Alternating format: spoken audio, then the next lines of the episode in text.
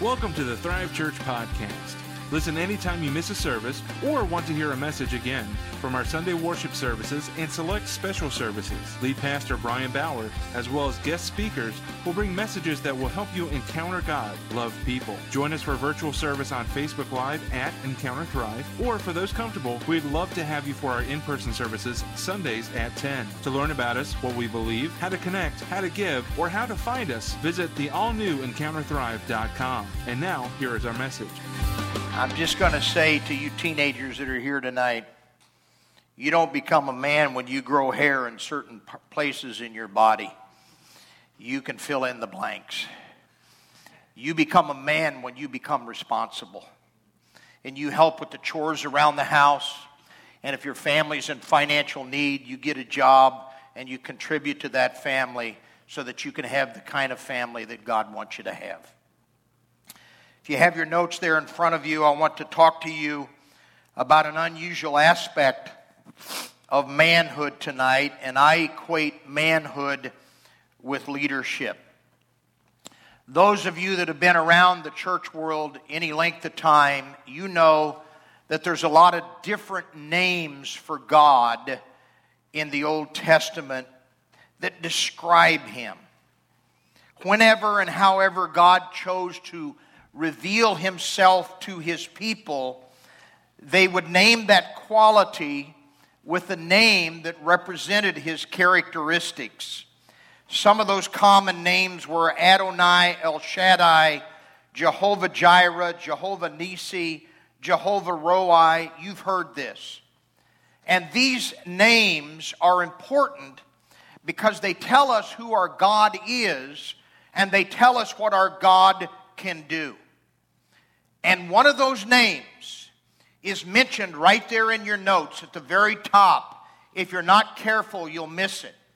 Do you see it right underneath the title, Thrive Church, Man Up, the Warrior Cause? Do you see Exodus 15 3 there? The Lord is a what? The Lord is a warrior. The Lord is his name. Isaiah prophesied that Jesus would be a warrior. In Isaiah 19:20, it will become a sign and a witness to the Lord of hosts in the land of Egypt, the land of exile. For they will cry to the Lord because of oppressors, and he will send them a savior and a champion, and he will deliver them. Of course, right then, that was Moses. But it was also a prophecy about Jesus how the Lord would come as a defender, as a champion. God would send a Savior and a mighty one and would deliver his people. I want you to see this, men, because in the church world, we usually don't talk about God being strong. We talk about Him being loving. We talk about him being kind. We talk about him being gentle, and that's all true.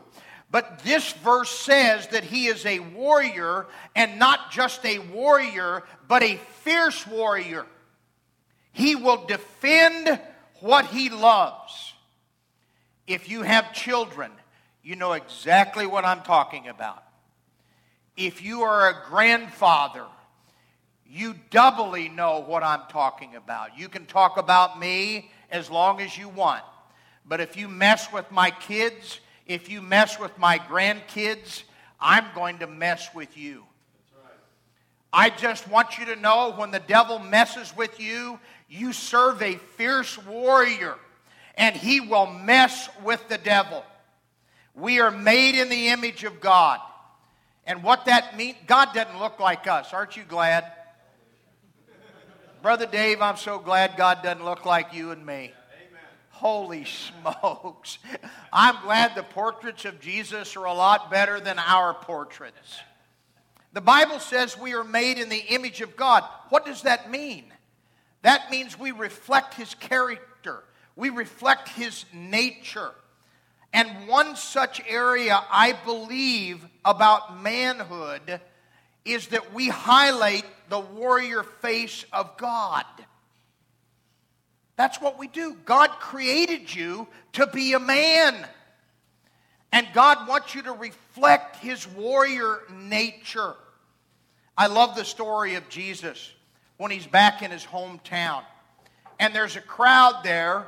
And if you know the Gospels, you know that crowd was trying to push him off a cliff outside of Nazareth.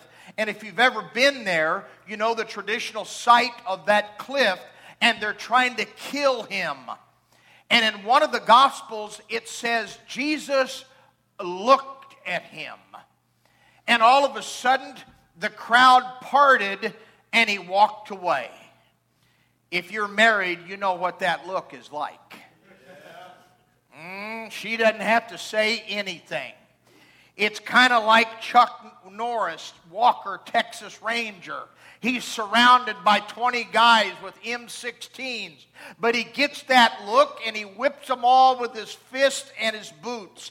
It's kind of like Mr. T on the old A-Team. It's kind of like John Wick. It's kind of like Denzel Washington in The Equalizer. It is a look. Men, as a leader, God created you with the heart of a warrior. That's your first blank to fill in. God wants you to reflect the warrior part of his nature. In your notes, there is an interesting passage of Scripture from Ezekiel 22:30. The prophet Ezekiel, what a prophet. He's speaking for the Lord, and he says, I looked for a man, I looked for a leader among them who would build up the wall and stand before me in the gap on behalf of the land so I would not have to destroy it, but I found none. What this text is saying is that God is looking for men who care, men who will stand in the gap, men that you can count on, men who will fight for their family, fight for their people, fight for their neighbor, fight for their community, fight for their church. God is literally looking for a warrior. A warrior is somebody who's experienced in warfare and experienced in conflict. You were born a man. You were not born a woman. You were born a man to reflect the character and nature of our Lord and Savior Jesus Christ, who is a fierce warrior if you're willing to be the man that God wants you to be and reflect his warrior nature, I want you to cross out the in on that verse in your notes. And it's going to read like this I look for a man, a leader among them at Thrive Church who would build up the wall and stand before me in the gap on behalf of the land so I would not have to destroy it. But I found one a man that could be counted on, a man who was on time, a man whose handshake was his word, a man who didn't have to be reminded to fulfill his responsibility, a man who knew how to work hard. Don't shout me down when I'm preaching good, but man, I'm preaching good right there. Let me say this about the warrior aspect of leadership it's your next fill in. Every warrior has a cause to fight for. You were born a man. God wants you to reflect his warrior, characteristics and traits and values. And he has a cause for you to fight for. Look at that next verse. Nehemiah chapter 4, verse 14. Is that in your notes there? Yes, it is. Don't be afraid of them. If you know the story, I just finished the book of Nehemiah in my devotions in Ezra. It's just a great story of the exiles coming from Babylon, going back to Israel. It's just an incredible story. And, and Nehemiah he, he, he goes to rebuild the walls of Jerusalem, which he did in, I don't know, 52, 53 days. It's just an amazing story. And there were these three dudes named Sanballat, Tobiah, and Gershom. And they wanted to kill Nehemiah. They wanted him to stop doing what he was doing. And he said to them, or the Lord said to them, or he, Nehemiah said to the people, Don't be afraid of them. Nehemiah, don't be afraid of Sanballat, Tobiah, and Gershom. Remember the Lord who is great and awesome, and fight for your brothers, your sons, and your daughters, your wives, and your homes. You got a reason to live. You were born for a reason, and God has kept you alive for a reason. Dave, you should have been dead at least two times that I know of, and the Lord knows I don't want to know everything about your past. But He does. But He kept you alive for a reason. It's in the heart of a man to be a warrior. If you're like me, you can only handle so many Hallmark, Hallmark movies. They're all the same. The kiss comes, they live happily ever after, and I do it for my wife, okay? You've just once in a while, you've got to see something blow up. You've just got to do it. You've got to see a cool fight scene, a man movie. And just like every Hallmark movie has the same theme, every man movie has something in common. And you know what it is? It's a cause. Something that some man or group of men are willing to fight for. And that's why I love this text that we just read from Nehemiah 4:14 because the devil is trying to get you to stop fighting. The devil is trying to get you to give up. The devil is trying to get you to throw in the towel. The devil's trying to get you to go the easy route and go downstream and get addicted to pornography and use drugs and live drunken on alcohol and be irresponsible and make your wife and your children suffer. That's what the devil's trying to do to you. He's trying to get you to come down. But the Lord, who is great and awesome, you're, you to, he says to you, fight for your brothers, your sons, your daughters, your wives, and your home. A man needs something to live for outside of himself. If all you live for is yourself and your own interest, you're going to be a bored man. And this is why I believe most men commit adultery is because they get bored. It's more than lust, it's adultery. It's exactly what happened to King David in 2 Samuel chapter 11. It was the spring of the year when the kings were supposed to go out to war, and he stayed behind. And one cool evening, he was walking around the city of Jerusalem and he was bored and he saw a beautiful naked woman. Didn't God create women a lot better than men? A naked man is not that great to look at. And you know the story. Was married to one of his best soldiers and he committed adultery with her and got her pregnant and had this soldier, this friend, killed because he was bored. A man needs something to live for outside of himself. True manhood is not boring. You're always fighting.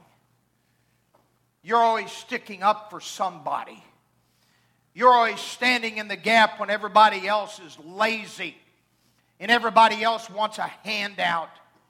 It's in the heart of men that God created to be a warrior. That's like William Wallace. You remember that scene from Braveheart?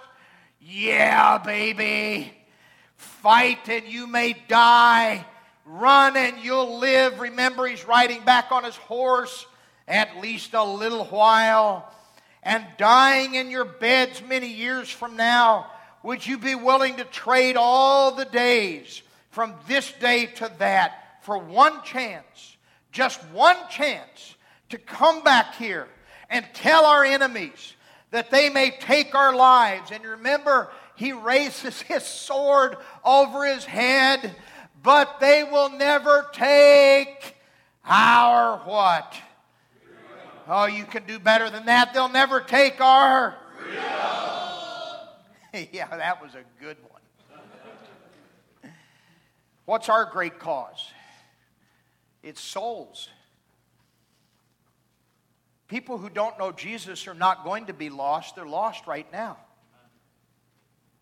They're already in a Christless eternity. The only way to get out of it is to be born again. That's why we preach about the blood so much. It's the blood of Jesus that sets you free from sin, from the penalty of sin, from the pressure of sin, from the temptation of sin, it's the blood of Jesus that sets you free from addiction and from bondage. That's why we preach about the blood so much. Because souls need to be saved. Going to church is good, but it won't make you any more of a Christian than going to McDonald's will make you soggy, greasy french fries.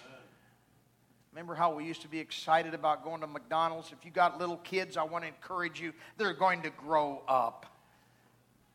Our great causes are families. It's our church. It's the kingdom of God. We have causes to fight for. A warrior without a cause to fight for will find the wrong thing to fight against. Put that in in your next blanks. If you don't have a cause to fight for, you're going to end up fighting against the right kind of things. You're going to start saying right is wrong and wrong is right. You know who wrote most of the New Testament? A guy named Paul. Before his conversion, he was a Jewish man, a Pharisee of Pharisees. He was the highest order of the five religious categories that were going on at the time of Christ in the New Testament. He was a Pharisee, and he was the Pharisee of Pharisees and he was killing Christians, at least approving of their execution and their imprisonment. It says in Acts chapter 8, verse 3 But Saul began to destroy the church. Paul was Saul. Have you seen people fight against the church? I have, Pastor, you have. Going from house to house, he dragged off men and women and put them in prison. Men, I'm just telling you, you need a cause to fight for. Some of you your marriage is weakening, perhaps falling apart, and you haven't been fighting for your marriage. You've been passive, just, passive, just waiting and seeing. You're not fighting and leading the way you want to and the way you need to. You need to read a book. You need to go to a workshop. You need to humble yourself and get some help. For some of you, it's your children and you've been way too absent and your children are getting away from you. It's something that you're feeling and you're seeing, and it's time for you to fight for your children. For the others of you, it's your finances. You haven't been living on a budget, you've not been tithing. For some of you, it's your integrity. There's holes in your integrity. And far too long, you've been covering things up. You've been shifting the blame to the boss, the company, somebody else. It's time to get honest and do some fighting. Different stages require different causes. At one stage, we fight for something. At another stage, we fight for something else. It doesn't matter. You've just got to keep fighting. People say to me, I thought you were retired. What does that mean? Does that mean you just quit living? Does that mean you just stop preaching? You stop witnessing? You stop praying? You stop reading your Bible? When a man doesn't have a cause to fight for, he gets bored and he begins to self destruct. He begins to feel de- devalued and worthless. He begins to buck authority. When a man doesn't have a cause to fight for, he cannot be tamed. He just becomes a wild man. You got to fight for a cause, something bigger than yourself. What is your cause?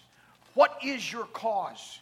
What is your cause right now that you need to fight for? Is it your finances? Is it your marriage? Is it your children? The men next to you don't need to see it, but why don't you write something in there? Do you need to fight more for the church? You need to volunteer more for the church? You, you need to fight for your finances more and not give up and just surrender? What is it you need to fight for? Write it down there in that space in your notes. Man, I'm exercised tonight. You guys are, an, you got a good preacher. You can tell when you're in a good church, it's easier to preach. Some churches, man, it's like, Ooh, ice skating in there. My dad was a professional boxer.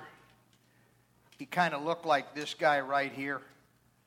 My dad, my dad was born in 1896. Can you believe that? My mom married a man, she didn't know how old he was till two weeks after they were married because all the young men were off fighting in World War II in Asia and in Europe. My dad lied to her. Two weeks after they got married, she found out she married a man the same age as her dad. Eh, and my mom was a fox. How my dad got her, I don't know. Don't have a clue. He was a good talker, I'll just say that. Yeah, he was a fighter, that was it. He fought for her, that was it. My dad was a professional boxer and he bought us boxing gloves. I remember as a little kid, four and five years old, just getting the tar beat out of me by my older brother who was nine years older than me. I'm not saying it's right, I'm just saying that's how he raised us. And then my younger brother, who's 22 months younger than me, he was bigger than me, but he was just a scaredy cat. And I beat the tar out of him all. We get in arguments, and mom and dad would go get the gloves and put us in a room and close the door, and we'd pound on each other. I'm not saying it's right, I'm just saying that's the way I was raised. And there's a couple things I learned about fighting from my dad. Number one, sometimes you got to throw a punch. In every man's life, there comes a time where you've got to draw the proverbial line in the sand and you stand your ground and you say to the enemy of your soul, Your one more time is long past. You get out of this house and you throw a punch. If you steal a man's right to fight, you emasculate him. I'm going to tell you this story to man's meeting. Can't do it when there's women. By the way, you know the toilets in this hotel must have been created by a woman. When you lift the lid up, it doesn't stay up. At least in my room. Did you notice that in your room? You got to stand and hold it up with one leg and do your business. It won't stay up on its own. You know that a woman created that toilet lid. When I was a youth pastor down in the Peoria area, one night my wife and two little babies were already in bed, and I'm sitting in the living room. And fortunately, I had my robe on. Lots of times I'd just sit around my, my, my undies. And uh, this car pulls up in the driveway, and the door opens up, and here comes this little girl in. And she'd been beat up. And I said, Oh, what's wrong? She said, Carol just beat me up again. Then I tried to settle her down and talk, and all of a sudden, he pulls up in the van. She runs down the hallway. I found out later she opened up our bedroom door and jumped in bed with my little wife, 20 something years of age, and my two babies are in the room next to my wife. And Carol comes in, and he's just, he's, he's like a raging elephant, a raging bull he, he had lots of problems with hostility, with anger, and, and, and he's just raging. And I finally got him outside and I locked the door behind me. That was my first mistake. And I tried to reason with him. Hey, I'm an ordained pastor here. I've been trained. I know how to de escalate situations, and I'll just talk him down. Well, he just started hitting me. And he commenced to beating me up. He's a big man. I'm not a big man, but I'm not a scared man. That's how, that's how I get hurt all the time. That's, I broke this ankle, now I just broke this foot. I've broken three ribs playing football and other bones in my body. And I'm not a big man, but I'm not a scared man. Carol just began to beat me up. I'm blocking his punches, you know, trying to talk him down, trying to de escalate the situation. He rips my shirt down the front, all the buttons off. He's choking me. And, and I'm like, wait a minute, I got a wife and two babies. Man of God or no man of God, preacher or no preacher, ordained preacher or no ordained preacher. I'm not going to let this guy kill me. And of course, by then, the adrenaline's flowing, and I just threw him off our front porch. Big old man. I just, it was like a John Wayne movie. I just threw him off the front porch. And I, I tried to open up the door. Well, by this time, my wife Bonnie was awake. Well, she's the one that locked the door behind me. And I'm trying to get in. I'm pounding the door, pounding the door, let me in, let me in. I'm ringing the doorbell, and he comes back and he's got a, uh, his hand behind his back. And I said, Carol, what do you have there? He said, I got a ball bat, and I'm going to beat you to death with it.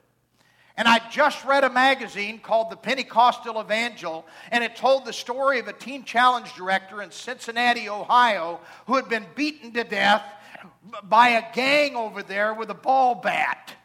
Now, you talk about fear and you talk about weird circumstances.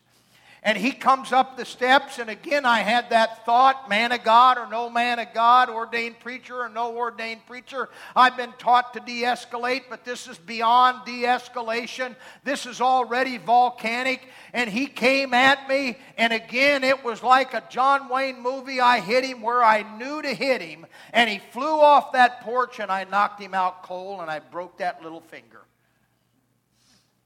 And I'm ringing the doorbell. By this time, my wife had called the police and she'd called one of our other pastors. And, and I'm out on the porch and the adrenaline's going and my shirt is ripped. And, and he had beat me and this eye was already swollen shut and my face was swollen and my, my lips bleeding. And, and, and, and he's laying down there and he's out. And all of a sudden, one of our pastors came up. And right behind him came the police. And this was the days when they carried real wooden nightsticks and they started coming at the pastor, and I was able to say enough no, good guy, bad guy. And they went over to the bad guy, and he got up, and they both hit him on the head at the same time. He had a big old goose egg on his head. He was out for another 20 minutes. It was awesome.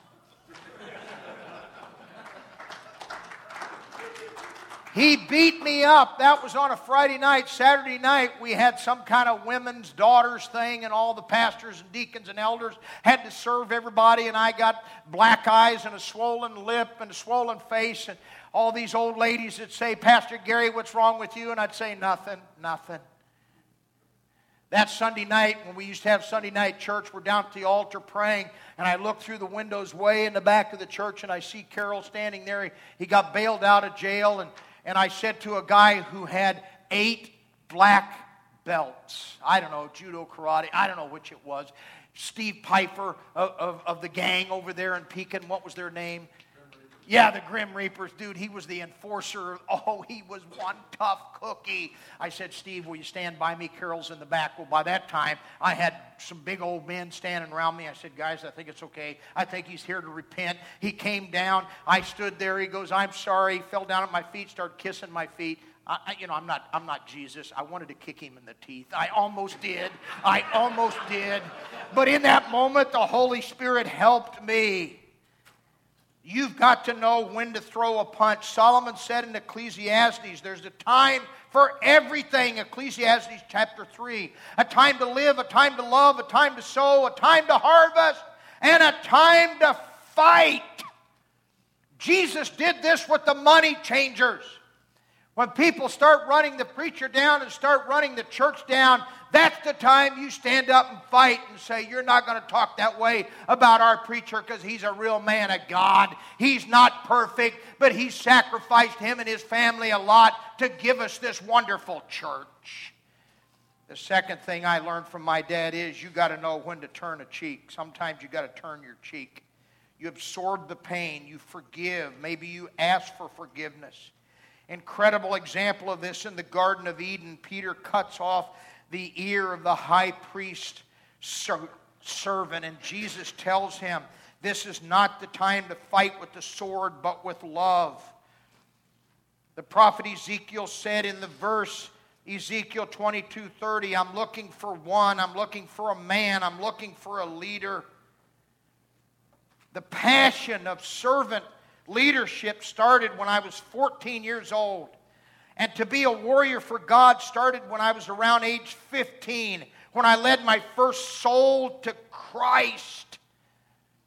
And in this battle, there's times that I've had to stand and fight and defend the faith and defend my friends and to tell people, look, you can attack me, but don't you attack my wife or children.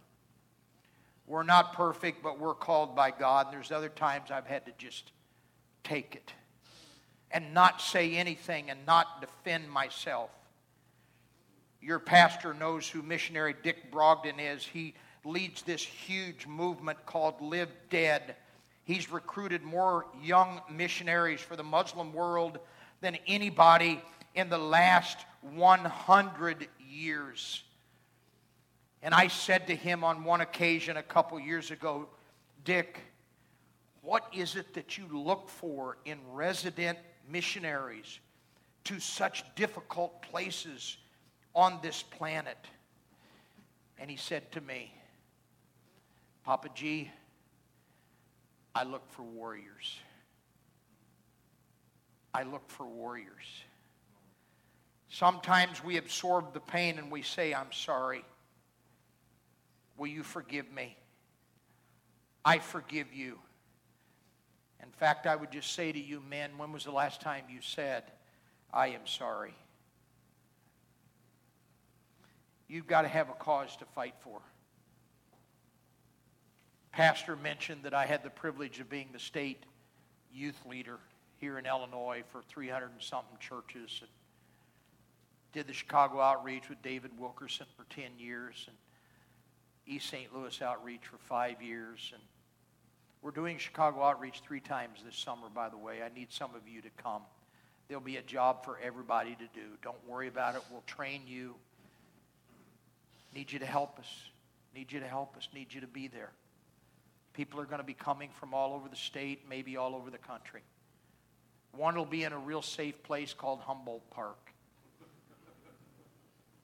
I'm not going to tell you where the other ones are going to be yet, other than the initials are Englewood. We're not going to do anything foolish. We're going to be wise. We work with local people. We've never had an incident. Now, I have, when I go in early, I've had incidents, but when we have our people there, we've never had an incident. Lord stirred my heart about two years before I left that wonderful ministry. That was my wife's favorite ministry. Basically, I was a youth evangelist. It was so much fun. It was a great ministry. And God began to stir my heart. And he led me to Urbana, Illinois, a little church of about 30 people. At one time, it had been a great church, but it had gone down. And so I relaunched that church. I never tried to make it into a big church. I just tried to love people and preach the word and disciple people and have prayer meetings and have leadership meetings and just do what we were supposed to do and reach out to all kinds of people. Man, we had those one percenters come, and what do you call it when they burn the tire on the burnout, the burnout? Man, those tires cost how much, Dave? And those guys are out there burning the rubber off those tires. That's not too smart. we had the we had the Urbana SWAT or the Champaign SWAT team come out.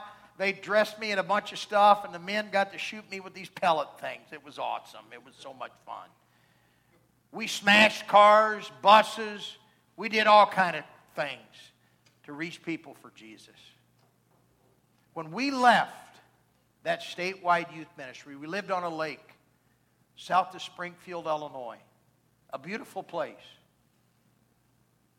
My daughter had all kinds of friends. My son was excited about moving to Urbana, Illinois to play for a bigger football team, and he did end up playing in college also. But our daughter fight, fought me all the way. She fought me all the way. And when we got to her, when she got to Urbana Middle School, she made the wrong kind of friends. And she started going down the wrong path. And the devil tried to get her. And my wife and I would lay in bed and we'd talk about it, and I'd say, honey, we're going to fight for Stacy. We dedicated her to the Lord. If you haven't had your children dedicated yet, I don't care if they're teenagers, you have them dedicated in a public service. And what you're really doing is saying, I'm going to raise my family to believe the Bible and to be in church. That's what dedication is really about. I said, baby, we dedicated our children to Jesus, and we're going to fight for her soul. I'd go in and pray for her, and she'd say, I don't believe in your God anymore. And I'd say, Well, that's okay. He believes in you. She'd say, I don't believe in prayer anymore. And I'd say, That's okay. Prayer believes in you. One time, she said, I'm going to run away. I went and got a suitcase. I said, Okay. She goes, What are you doing? I said, I'm helping you run away. Well, where am I going to go? I, said, I don't know. That's your problem. I started throwing stuff in the suitcase. I said, You live in my house, under my roof. You sit at my table and you eat the food that I buy. Your mom does your laundry. Everything that you have in life, we have given to you. Everything. She hadn't had a job by then. We didn't give her any allowance unless she did work around the house. Then I'm not going to give you free money. You're going to have to work for your money, boy not going to give you free money. You got to you got to take the garbage out. You got to help your mom with dishes. You got to learn how. You can't go to college and learn how to do laundry. You'll be stupid. You got to learn how to iron. You got to learn how to vacuum. My dad said to me, son, you can take all the driver's ed classes you want, all the examinations you want, but until you can prove to me that you can change your own oil and change your own tire, you're not going to get your driver's license. I don't think I could change oil in the car I drive today. But I could change oil on a 56 Ford. I did that. It was pretty easy. And then a 48 Chevy pickup. Oh, I love that truck. Sweet ruby red. I should have never given her away. I bought her for 100 bucks and sold her for 250. How stupid was that? Custom 3000, three windows in the back. That was a sweet ride. I fought for our daughter. She wanted to stay at her friend's Tara's house. I said, Baby, you can't stay there. Her and her, her, and her live in boyfriend are not married. You can't stay there. They're not married in God's sight. Plus, he has alcohol problems, and if something happened to you, I could never forgive myself. Well, you don't like my friends. You don't trust me. No, it has nothing to do with me not liking your friends. He seems like a nice guy. But I am accountable to Almighty God for you as long as you live in my house. And I fear God. He's a loving God, but He's also a judge. She can stay here anytime she wants. You can go over there in the daytime, but we will come and get you when evening comes. You will not be there alone. That man ended up getting in trouble for messing with one of supposedly his stepdaughter's friends who had spent the night. I'm glad I fought for my daughter. She'd be asleep, and I'd get up in the middle of the night and I'd go in and pray over, and I think demons were at work in her life. I'd start praying in the Spirit, praying in tongues, praying in my prayer language, and she'd start moving, and I took authority over the devil. And in my prayer time, I told the devil, if you want to get to my children, you got to come through my elder brother, the Lord Jesus Christ, and you got to fight him. I was a roller skater when I was a kid at Ralph's roller rink. And one time I got kicked out for supposedly roller derbying a guy, and it wasn't me. If it was me, I would have admitted it. And he kicked me out. I was a junior high kid, and I called, and I was crying. And my brother came and picked me up in his 38 black coupe with a rumble seat in the back. And he goes, What are you crying about, boy? I said, Well, Ralph kicked me out, and he accused me of roller derbying somebody and pushing him into the wall, and it wasn't me. If it was me, I would have admitted, it, and I don't lie. He goes, Let's go inside. I'm not saying it's right, I'm just saying it's what my elder brother did. And he went up there and stood at the counter and he said, My brother doesn't lie. You wouldn't listen to him and you kicked him out. And this little short pimp of a man, wuss of a man, mouthed off to my big brother. That was a mistake. And my big brother reached across that counter and pulled that little wimp of a man up and said, If you ever falsely accuse me, and he'd roughed me up a little bit, if you ever touch my brother again, you'll answer to me. You know what? I never had to pay for skate rentals again. I only had to pay to get into Ralph's roller rink. We fought for our daughter. We prayed. We fasted. We sought counselors. If it wasn't for James Dobson's book, The Strong Willed Child, I don't think we would have ever survived raising that girl. But she is a dynamic leader now. She got a master's degree in social work. Her husband is a professor at North Central University. She knows the Bible. You ought to hear her preach. She leads a social service agency that oversees the eight largest agencies in the state of Minnesota. She answers to the governor, the lieutenant governor, to state senators and state representatives. She's a leader sent by God, and that's why the devil was fighting her.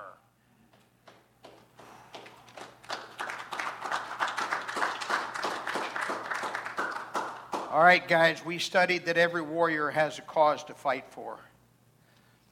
During this season of your life, look at the questions there.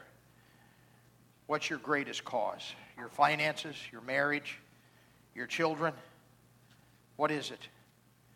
The warrior must occasionally the warrior occasionally must throw a punch, must go on the offense. At other times, a warrior should turn a cheek. In other words, the warrior needs to learn how to absorb the pain. Which do you need to do to win the battle before you? Thank you so much for spending some time with us. We hope this message spoke to you and helped you grow in your knowledge of and love for God. Visit us online anytime at encounterthrive.com and reach out with questions, prayer requests, or comments. We hope to see you for our in person services in Lockport, Illinois, Sundays at 10.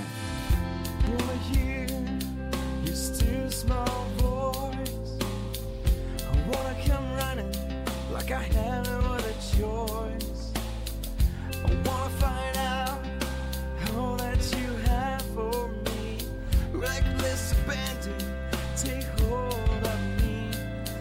take me to the deep end. So long.